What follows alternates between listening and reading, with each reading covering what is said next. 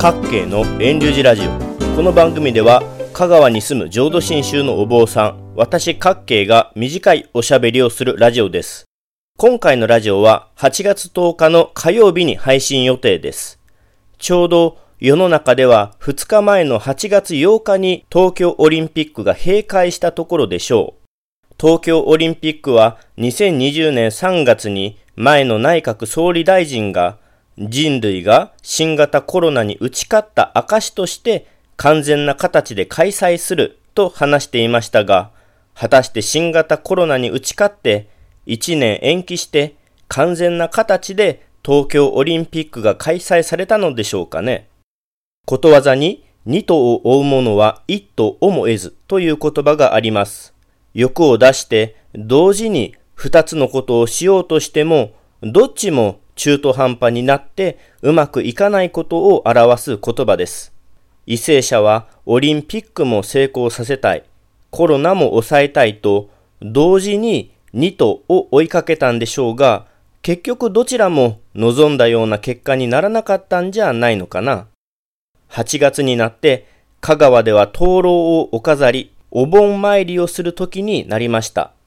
昨年は皆さん、今年1年の辛抱だと移動の自粛をして、香川へ帰り、お墓や仏壇に参るお盆参りを自粛していたんですが、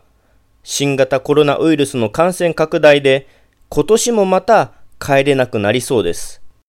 6月にお電話で8月のお盆にお寺にお参りできることを楽しみにしていますと話されていた東京にお住まいの方が、この前残念そうにお参りできなくなりましたと話されたのが、私も本当に、本当に残念です。2個も3個も10個も同時に追い求めることも大事なこともあるのでしょうが、そのおかげで生きている人同士のつながりや亡くなられた人とのつながりが失われていることも憂慮すべきことだと私は思います。さて、話のレベルは随分変わって、私の音声ラジオではお話しするテーマを実は毎回選んでいます。あれもこれもといろいろ話したいこともたくさんあるんですが、一度にたくさん話すのも、それを聞くのもどうかと思って、いつも取捨選択して一つに絞って喋った内容も短くコンパクトに切り取ってから配信しています。それで前回に仏壇やお墓、仏様にお飾りするお花、聖火、増加、浄化をテーマにしてお話ししました。すると、お花についていくつか質問をいただきましたので、今回は2とを追わないように前回に引き続いたお話を補足するような内容で短く話していきます。それでは一つ目の質問。バラの花は本当にお飾りしたらダメなのですか？前回のお話で手を傷つけるようなトゲや食べられない毒を持った花や悪臭を放つ花は仏様にお飾りするお花にはふさわしくないことを言いました。一般的にもよくバラは物価にしない方がいいと言われますよね。ですがどうでしょうか？バラだから必ずトゲがあるとは限らないんですよね。トゲが全くないバラの品種だってあるわけですよ。バラだから絶対にお飾りしてはダメとは私は思いません。バラに特別な思い入れのあるのでしたら私はトゲの目立たない少ない品種を選ばれてお飾りされたらいいと思いますよ。それこそトゲというのはバラであれば茎の一部が変化したもの、サボテンであれば葉の一部が変化したものであり、トゲもその植物の体の一部なんですから人間が嫌ってこの花は体の一部の先が尖っているからダメというのはおかしいんじゃないんでしょうか。続けて似たような質問に、彼岸花は毒があるからダメと聞くけど、お墓に刺している人いますよね。お墓にはいいんですか？そうですよね。確かに彼岸花は花から茎から根まで全て毒を持っているので、物価にはふさわしくないとされます。でもですね、秋のお彼岸に咲く真っ赤で優美にゆらゆら揺れている彼岸花はとても綺麗じゃありませんか？ご先祖にお供えしたいなぁと思われるのも仕方ありませんよね。私は彼岸花をお供えしてもいいと思っています。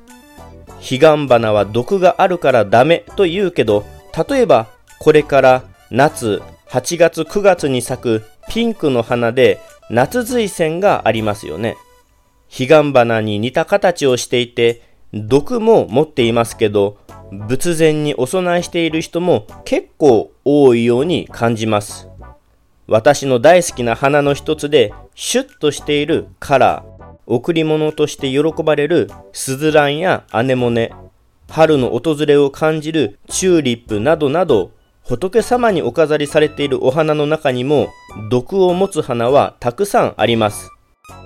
彼岸花は毒があるから仏様のお浄土を表す仏壇とかにはお飾りすることはふさわしくないのはそれはそうなのでしょう。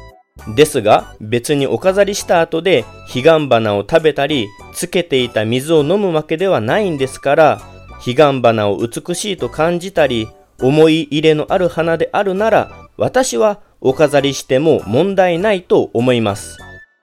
3つ目の質問は浄化は浄土真宗では使わないってネットで見たけどについてです。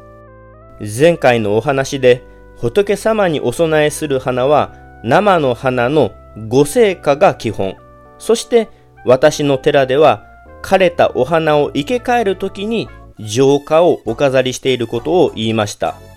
ですが、インターネットで検索してみますと、浄化は浄土真宗では用いません。認めていませんと書かれているのが確かに多くのウェブサイトでありました。まあ嘘ではないんでしょうが本当でもないと思います。たまたま浄化は浄土真宗では用いません。認めていません。と書いた人の近くでは用いていない、認めていないだけであって、浄土真宗の宗派によっては、あるいはお住まいの地域によっては、浄化も用いていると思いますよ。現に、浄土真宗寺院の私の寺も、浄化は一時的にお飾りしていますし、近くの浄土真宗寺院でも浄化をお飾りしている寺もあります。インターネット上では浄化は浄土真宗では使わないと書かれていますが、それは間違っている情報でしょう。最後の質問。物価はどこで買うのがおすすめです。これは断然花屋さんです。スーパーやコンビニで気軽にお花が買えますが、花持ちが悪いように感じますし、値段の割に花の種類や量が貧相です。また、霊園や墓地の参道入り口、中でもお参りの人用の花が売られていることもありますが、これも値段の割に花の種類や量がよろしいとは思えません。どこで花を買ったらいいか悩まれる方の中には、総裁業者や仏壇や墓石屋に依頼することもあるでしょうが、それもおすすめしません。やっぱり花は花屋で求めるのが一番です。値段が張ってお高くなるんじゃないのと思われるかもしれませんが、それでしたら2000円から3000円で用意してくださいと注文すれば、花屋さんの方からボリュームや花の種類を聞いて予算に収まるように揃えてくれるはずです。物価は花屋で買うことを私はお勧めします。以上でいただいた質問は終わりです。2021年8月10日の今回は前回のテーマ成果、増加、浄化についてのご質問に返信する内容でお話ししました。来週もまた聞いてくださいな。